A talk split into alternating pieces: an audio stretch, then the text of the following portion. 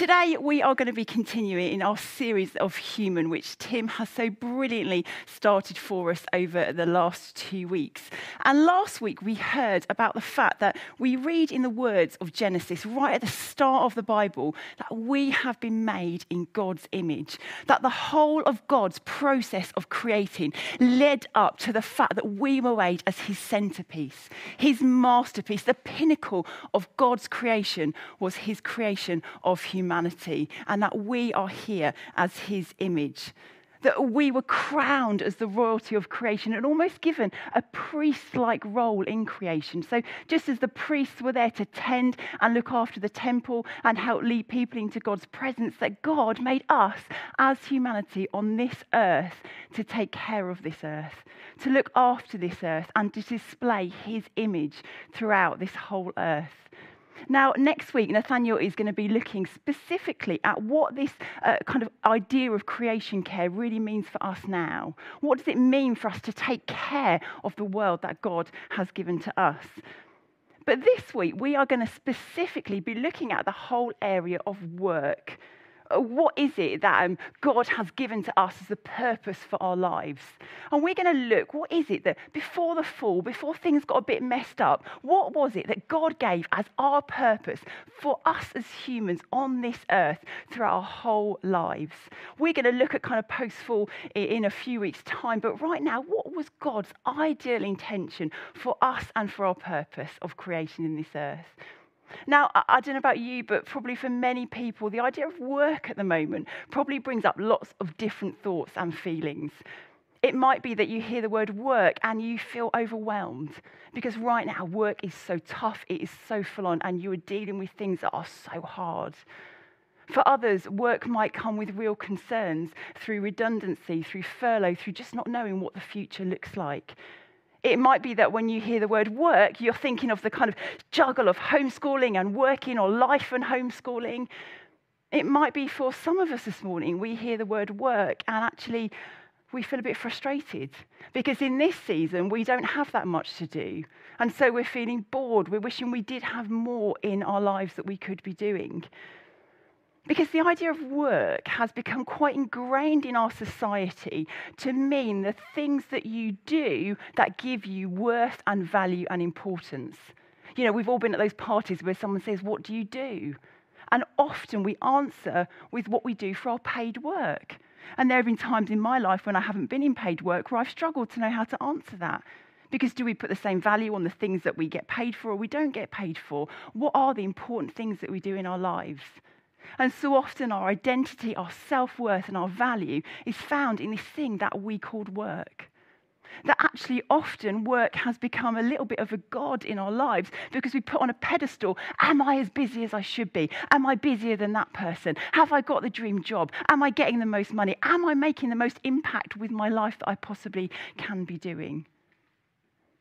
But let's look at what God says right at the beginning of creation in chapter 1 of the book of Genesis. What is it that God says about the worth and the value that He places on the purpose that He's given our lives? So, as we've heard read to us in chapter 1, verse 28, the first commandment that God gives to humanity after we've been created is this God blessed them and said to them, Be fruitful and increase in number, fill the earth and subdue it, rule over the fish in the sea, the birds in the sky, and over every living creature that moves on the ground. Now, one of the things that really strikes me about that verse is that that is a verse, some words, a commandment that God gives to the whole of humanity. This isn't just specifically for Adam and for Eve. This is a commandment given for all of us. Because God says, be fruitful, uh, increase in number, fill the whole earth. Now, I assume God wasn't thinking that Adam and Eve were going to do that, fill the whole earth. That would have been uh, quite an incredible task if they had. This was a commandment that God gave for every single human being that He created. And also, if you notice, there aren't specific roles given in that. He doesn't say, okay, well, Adam, you're going to be the fisherman, so you go over and look after the fish. And he doesn't say, okay, Eve, you're going to do all the accounting, so you work out how much grain we've got and how much and this and that we've got. No. This is a commandment for all people without specific roles within it. And often when we hear the word rule or subdue, actually we hear them through human eyes and ears, where maybe we look at the rule that we have seen modeled to us in humans who are in positions of power throughout the world. And we can sometimes think that the word rule or subdue is actually not a great word that somehow us ruling this earth will mean us treating this earth in a wrong way. But we have to remember this is a commandment given by the one who looks after, who created us, our God, our Father in heaven, who loves us, who rules and cares for us with grace, with justice, with mercy, with care, with compassion. And so this commandment is given to us, made in God's image, to say, now you go and rule with care, justice, mercy, compassion, just as I give that to you. And that is the ultimate purpose that God has given for every single one of our lives. Go, take my image and rule over this earth with the same love, care, compassion, mercy, justice that I show to you every single day. And the brilliant thing that God then also goes on to say, after He's given us this commandment, this first thing that He speaks to humanity after our creation, is that He goes on and gives us a promise. And he says in verse 29 I will give you every seed bearing plant on the face of the whole earth, and every tree that has fruit with seed in it, and they will be yours for food. So, not only does God say, okay, this is your purpose, this is what I want you to go and do with your life, but He says, and I promise I will provide for you. I will give you the things that you need so that you can fulfill this purpose that I have given to you.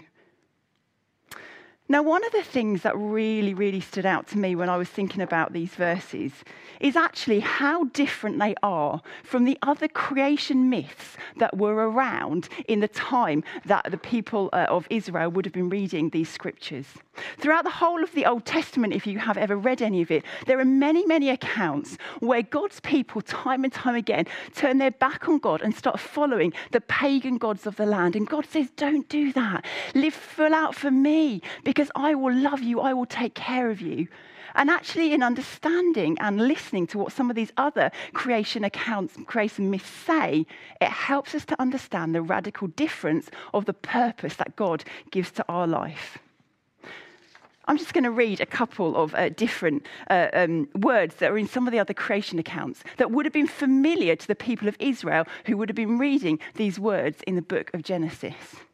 Because many of these other creation myths have lots of different variations, lots of differences, but there is one thing that stands out as very similar in all of them, and that is to do with the creation and the purpose of why human beings are put on this earth.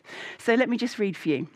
So, one of them, it says, And the god Marduk declared, Man shall be charged with the service of gods that they might be at ease another one.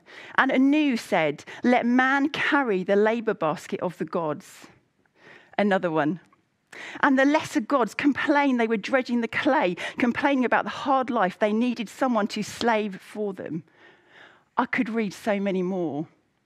Because in these other ancient Near Eastern creation myths that would have been so familiar to the people who were learning about God and how much God loved them, the purpose that was given for humanity was simply to be a slave to do the work that the gods did not want to do. So, in these other creation accounts, we read about the fact that the gods created this earth to be this wonderful place that they would enjoy, that they would live off, that they would love the food, that they would feast, that they would have a fantastic time. And then, as time went on, we read in these myths that the, less, the lesser gods say, Hang on, but we're having to work too hard. We've got to dig the clay, we've got to uh, get the canals ready, we've got to provide the food for the gods. So they say, Okay, we need someone who will be a slave, whose purpose in life will be to onto this earth and do nothing but serve us. And if they don't serve us and fulfill us, we will get rid of them. And that was the purpose of humanity. And when we read that and we understand the other sort of creation myths that people knew about in those days, it helps us to understand things like Tim talked about last week, where he talked about the practice of exposing babies if they weren't good enough, if they weren't the right gender, or maybe if they had some form of disability. Because if our purpose on this earth is solely to serve the gods and to make sure that we can fulfill their needs, and if we don't do that, then we are going to get wiped out, then why would we want to have a baby who cannot serve us by keeping our ground going, by working hard for us? That was what people understood their value and their purpose to be. And yet we read in the Bible that God says something so radically different to each one of us. I read a quote in a book the other day that summed this up beautifully the difference between the God that we know and love and the other creation myths that were, people were following of that day. It said, in contrast to other ancient Near Eastern creation accounts, God did not create Adam and Eve because he was tired of the drudgery of providing for himself but that humanity would reflect his glorious image in extending his sacred presence outward into the wider regions of this earth. If we see our purpose as extending God's sacred presence out into the wider regions, to the whole earth, then there is purpose and worth in everything that we do whether it is paid, whether it is unpaid, whether we are really busy or whether we just feel at times we are really bored. There is worth and there is dignity in whoever you are and whatever you do. Because your identity is found in being made in God's image and your purpose is found in taking care of God's creation and taking his image out to the whole of creation. As we read uh, further in this creation account. So we kind of read chapter one, which is almost like a very poetic form. It's written like a poem, like poetry, a poetical account of creation. And then we move on into chapter two, uh, which gives another kind of uh, take on creation. So it's the same story, but it's almost written in a bit of a prose account uh, with more detail. And if you'll notice in this chapter, the way that God is spoken about changes from chapter one. So in chapter one, every time we hear the word God, we simply hear God. God made, God saw, God did. But as we move into chapter two, God's name changes. Because every time we hear the words God, we hear Lord God. As we move into this more prose account of creation, this more detailed account of creation, we hear God in a relational sense Lord God, Yahweh that we can be in his presence right from the beginning of creation in a relationship with him where he is with us, where he promises to stay with us and to love us. He's not just a distant, powerful God shouting commandments at us from afar. He's a relational God, walking with us, caring for us, seeing us as his masterpiece. And the wonderful thing, even as we will find out in weeks to come, was even as humanity turned their back on God and they did the things that God asked them not to do, God, because He was so relational and so wanted that relationship with us, already had a plan that he himself would come as Jesus to this earth so that each one of us, even now, can be in God's presence and have a relationship with him, whoever we are, whatever we are, wherever we are. So God did never intend work to be a God, He intended it to be a gift. It was given for us in His creation. And that work was given with a missional purpose. That mission isn't something that we do. Mission is who we are because we were created in God's image to take his image out into the rest of the world. So there is beautiful purpose in all that we do. But that includes purpose in our rest as well as our work. Because, really significantly, on the seventh day, after God has done all of this creating, all of this wonderful work, giving us this incredible purpose, it says, on the seventh day, God had finished the work he had been doing. And so, on the seventh day, he rested from all his work. Then God blessed the seventh day and made it holy, because on it he rested from all the work of creating that he had done. Now, I don't know how you feel currently about rest. Uh, we have in our dining room uh, on our bookshelves three copies of a book called Take the Day Off. Why we have three copies of this book, I don't know, but for some reason we do. Now, please hear, it is a brilliant, brilliant book, and it is a great book to help us think about some of these issues of rest and what we do with our time. But uh, where it sits, where the books sit on the bookshelf, is kind of in my sight line of where I'm sat at my dining room table, generally with my laptop, doing a bit of work, trying to homeschool my kids. And it's always a little bit stressful, as any of you who are kind of in that situation, I'm sure, can imagine. And there have been many a time when I have glazed up and seen the three copies on my bookshelf with right down their spine, reading big letters, take the day off. It is a miracle. I haven't taken those books at times and flung them out into my back garden because every time I look at them, I'm like, oh, I'd love to take the day off. But actually, I've been really challenged that my idea of rest is not actually God's idea of rest. My idea of rest is I just want to have a day where I can just be. And I get all dramatic and I start complaining, and, and, you know, as I'm sure many people have done at these times. But actually, if we look at what God says rest is, it is maybe different to how we view rest. Because we know that God doesn't get tired. God didn't need to rest because he needed a nap from all of the work he'd done. Now, we as humans do need to sleep. That is so important. So please don't hear that I'm saying you shouldn't sleep. You should sleep. Sleep is so, so important. But we know uh, that God doesn't need that.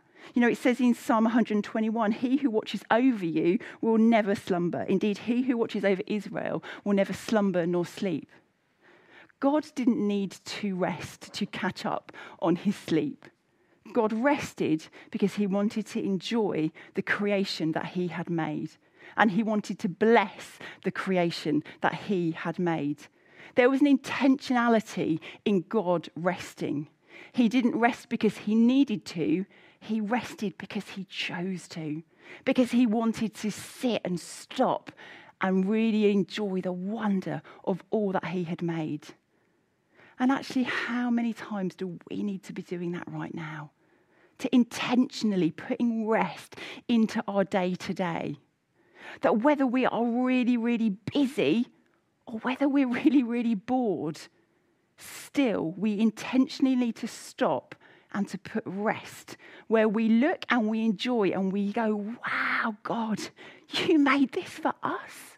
You made us in, our, in your image, and you gave us this earth that we can take care of it and we can shine your image out into the whole of it. I was uh, chatting to a friend the other day, and she was saying that she really struggles to rest. Um, and she feels a bit guilty when she sits down on the sofa and stops. And I'm sure many of us might feel like that, but actually, we know that that's wrong. We shouldn't feel guilty about resting and stopping. It is an intentional act that God models to us. We are not greater than God, so if He's modeling something, let's model that too. But then in the same conversation, she went on to say uh, she started making soaps recently. They're lovely soaps. Um, and she was saying that when she feels a bit stressed or a bit overwhelmed at the moment, she just goes and stands with her soaps and she loves and she sniffs them and looks at them and enjoys them. And actually, was saying that really kind of calms her down and she really enjoys doing that. And I thought, what a great example of resting, of enjoying creation, of taking time out and doing something where you just go, wow, this is brilliant. I love this.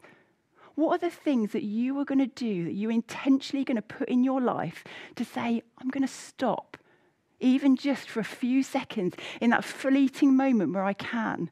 Even if it is, I'm so busy homeschooling kids and juggling life. But when I go to the toilet, I just turn the taps on. I go, wow, there is water that comes out of these taps. That doesn't happen everywhere. Thank you, God just taking those moments to let your soul rest and enjoy the things that God has given to us. Because there is purpose and worth in all that you do. There is purpose and worth in your work. There is purpose and worth in your rest. So, as we come to the close now, we're just going to uh, spend a, little, few seconds just praying and really giving to God all those things that we have maybe got a little bit wrong in our thinking, where we have put work and the stuff that we do in our business as our value and our worth, not realizing that our purpose is found in that we have been made in His image to take His image out into the whole world, and that every one of us can do that. And that maybe this morning, if you don't know what it is to be made in God's image, if you don't know what it is to have this purpose of sharing His image, then I'd just encourage you give the Alpha course a try Find out what it is to be in relationship with a God who loves you, who gave his son to this earth so that we could be restored in an incredible relationship with him. You are so worthwhile in everything that you do. So let's just pray. God, I want to thank you for this wonderful model that you gave us at the beginning of creation. God, I thank you that you created us to have worth, to have dignity in everything that we do. And God, I pray that in all that we do, we would always be people who would take your image out into the rest of this world. God, we wouldn't help but be able to share of what the difference knowing you in our lives makes. Thank you that we were not made as your slaves, but we were made as your masterpiece. God, help each one of us today to know that we are your masterpiece. And help us in times of both work and rest to enjoy this wonderful creation that you have given to us. Amen.